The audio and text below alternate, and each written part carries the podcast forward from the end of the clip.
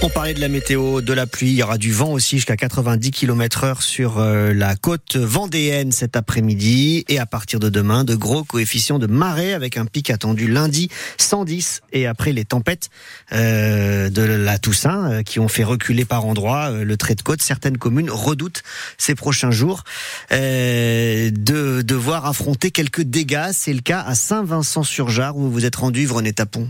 Les longues plages de Saint-Vincent-sur-Jard et de Longeville balayées par les vagues, quelques maisons juste derrière la dune, le calme avant peut-être de nouvelles tempêtes. Ça attaque le littoral depuis un moment, ça on le sait. Hein.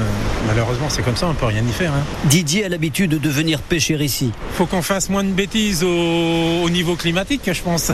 Puis comme ça on arrivera à ce que la marée monte peut-être un peu moins. Ce serait peut-être pas mal ça. Chantal, une autre habituée, surveille aussi les coefficients de marée. C'est un peu dommage et puis pour l'instant je vois pas beaucoup de travaux. Peut-être mettre des pierres, des grosses pierres. Faudrait...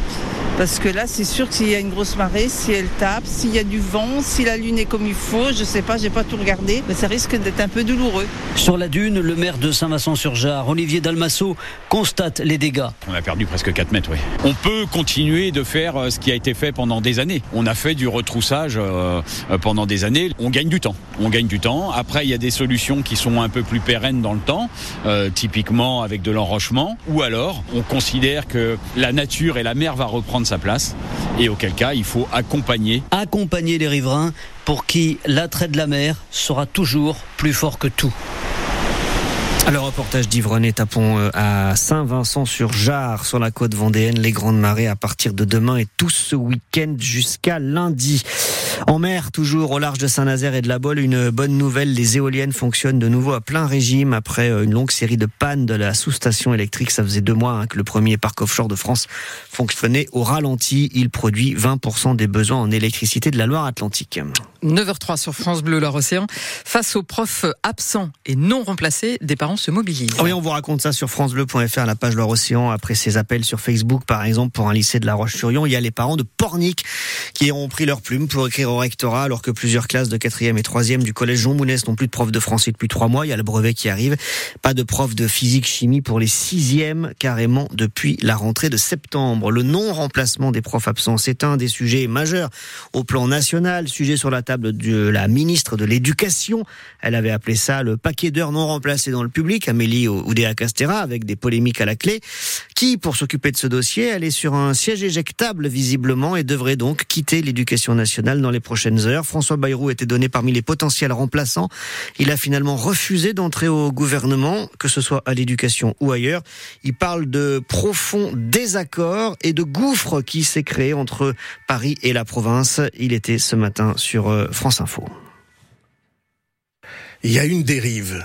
Le moment est, venu de, remettre les choses à l'endroit, de rappeler pourquoi nous sommes là.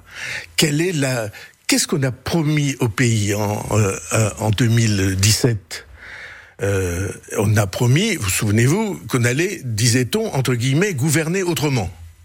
Et hier soir, un de nos députés dans la réunion de groupe a dit, écoutez, moi je me suis engagé parce que je pensais qu'on pouvait gouverner autrement, et j'ai l'impression de plus en plus qu'on gouverne comme avant. C'est-à-dire que les choix se font dans des milieux. Je vous repose la question, tout ça, il y a les ingrédients d'une crise politique, c'est-à-dire du fait que le modem ne pourrait ne plus soutenir à l'avenir le gouvernement. Euh, c'est pas ce que ce que je dis. Euh, dans le redressement du pays, le MoDem et d'autres sont engagés en première ligne.